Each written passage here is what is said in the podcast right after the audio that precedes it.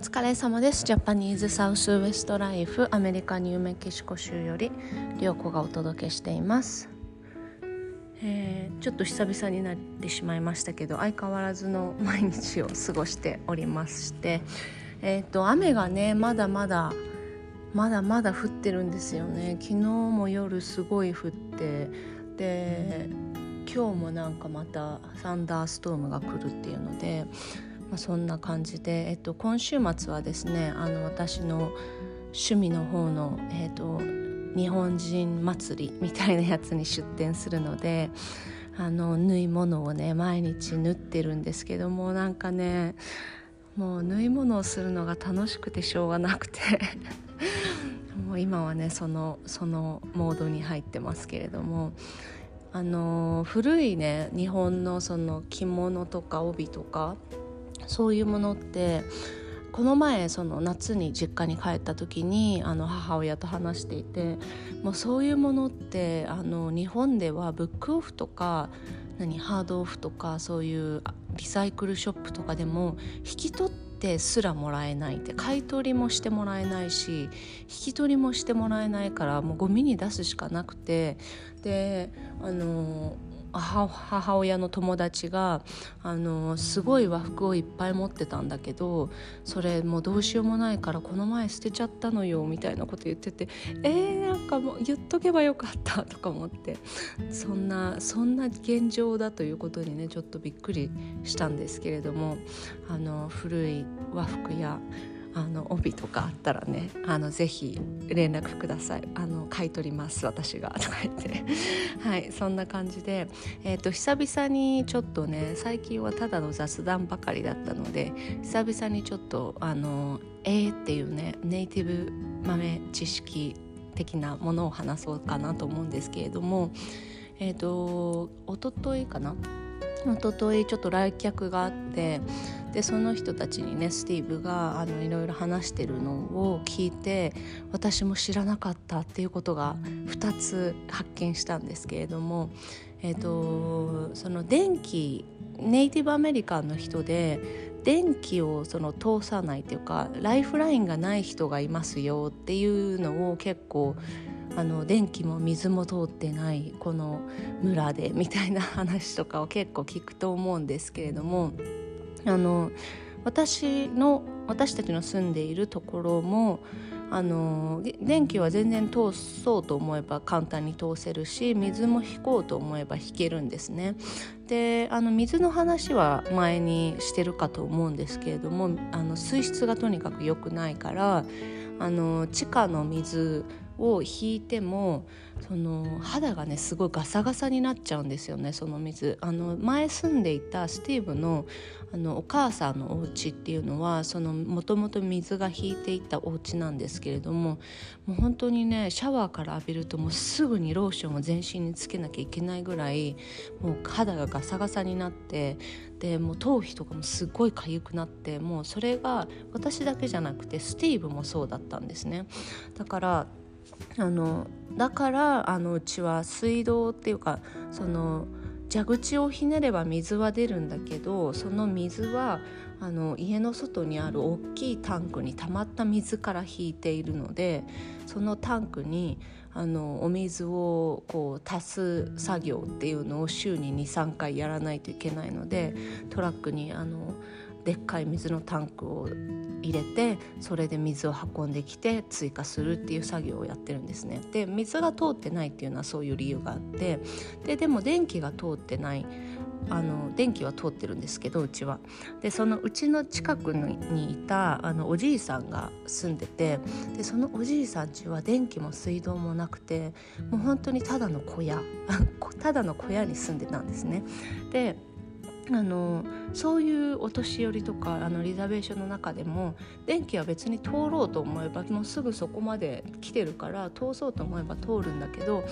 あの通してもいらないっていう人がいるっていう話は聞いてたんですけれどもそれがなぜっていうとあのナバホ族の伝統的な考えってそのサンダー、えっと、稲妻ライトニングとか稲妻はもうとにかく体に良くないあのがんをもたらすみたいなことを信じてるお年寄りとかがまだいてで稲妻の信仰その悪いものだっていうのはまだまだ脈々と受け継がれてるんですけれども電気って結局それと同じ系統じゃないですかその稲妻から電気が発生するしその電気もこう稲妻と同種類だからこう電気を通すとあのがんになるとかなんかその体に悪い影響を及ぼすっていうのを信じているからだから電気を通さないっていう選択をする人がいるらしいんですね。でその理由を私は初めて聞いてえー、なるほどね稲妻と電気がつながってるから電気はいらないっていう人がいるんだと思ってそれもなんか、まあ、ある意味信仰の一部っていうかそういう理由があったみたいです。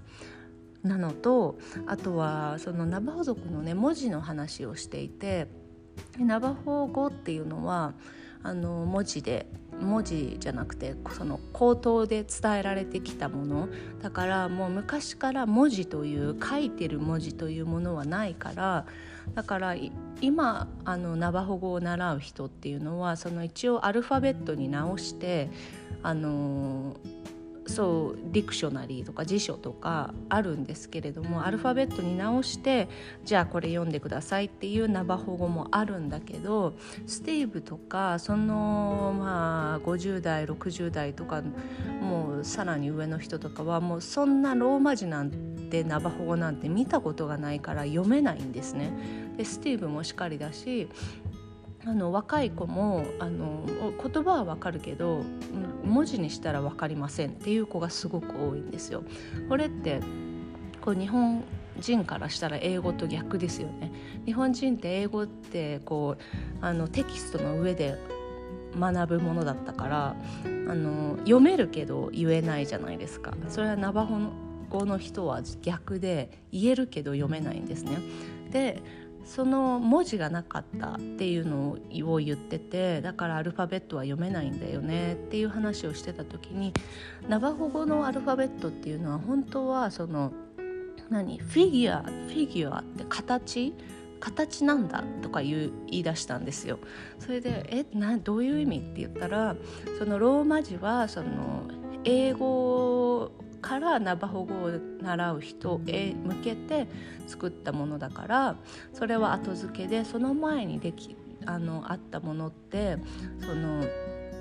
例えば R ならうさぎの形とか、えーと、例えば H ならホーガンっていう H ホーガンの形とかそういうもうほんと象形文字的なでフィギュアの文字だったんだよねとか言ってで「えそれってノーバートがやってるやつじゃん」って言ってあのアーティストでノーバート・ペシュラ会っていう人がいるんですけどその人があのアルファベットをねあのスタンプで打つんですね。でそれこそ本当に R は「ラビット!」だしなんかオーシャンだったら O だったらオーシャン水の流れのスタンプとかその何て言うのかなそのアルファベットの頭文字がつく単語のあの形を文字で表すっていうのをやってるんですね。まあ、今はねあんまりそのアルファベットのものっていうのはノーバートは作ってなくて、まあ、その形のその何て言うのかなデザインとして使っているっていう感じなんですけれども私も一回自分の名前をあのノーバートにお願いしてバングルをですね作ってもらったことがあってそうまさにそれじゃんと思って私はそれがあのナバホの本当の言葉とつながっているっていうのを全く知らなかったのであそういう風な言葉だったんだと思って。であのそれと同時にですねやっぱりあのナバホ族の閉鎖的なその教育みたいなのも言っていてあの、まあ、昔ね私も田舎育ちだからあの都会に出るのって 都会に出るっていうかその町に行くとかあの買い物しに行くみたいなのって結構特別なことだったと思うんですけれども多分そんな感じで都会に行くとねいろんないろんなものがあってそれがこう伝統的な考え方と的には NG なものもたくさんあるだろうしだからあのそこのスティーブが住んでるっていうか育った今のところっていうのはそのギャラップっていう町に行くのにこう丘を越えているんですね。だからその丘の向こうには行っちゃダメだみたいなことを言われていて多分あのもう本当今はねもう私が毎日車で20分ぐらいかけて通っているんですけれどもそこのギャラップの町に初めて行ったのも多分123歳ぐらいとか言ってなんかもうその都会に行くっていうことすらなんか危ないことみたいなねそういう感じで教えられてたっていうねそういう話を聞いてああなるほどねと思いました。はい、っていうそんなちょっとあの目から鱗の話話でした。というわけでまた。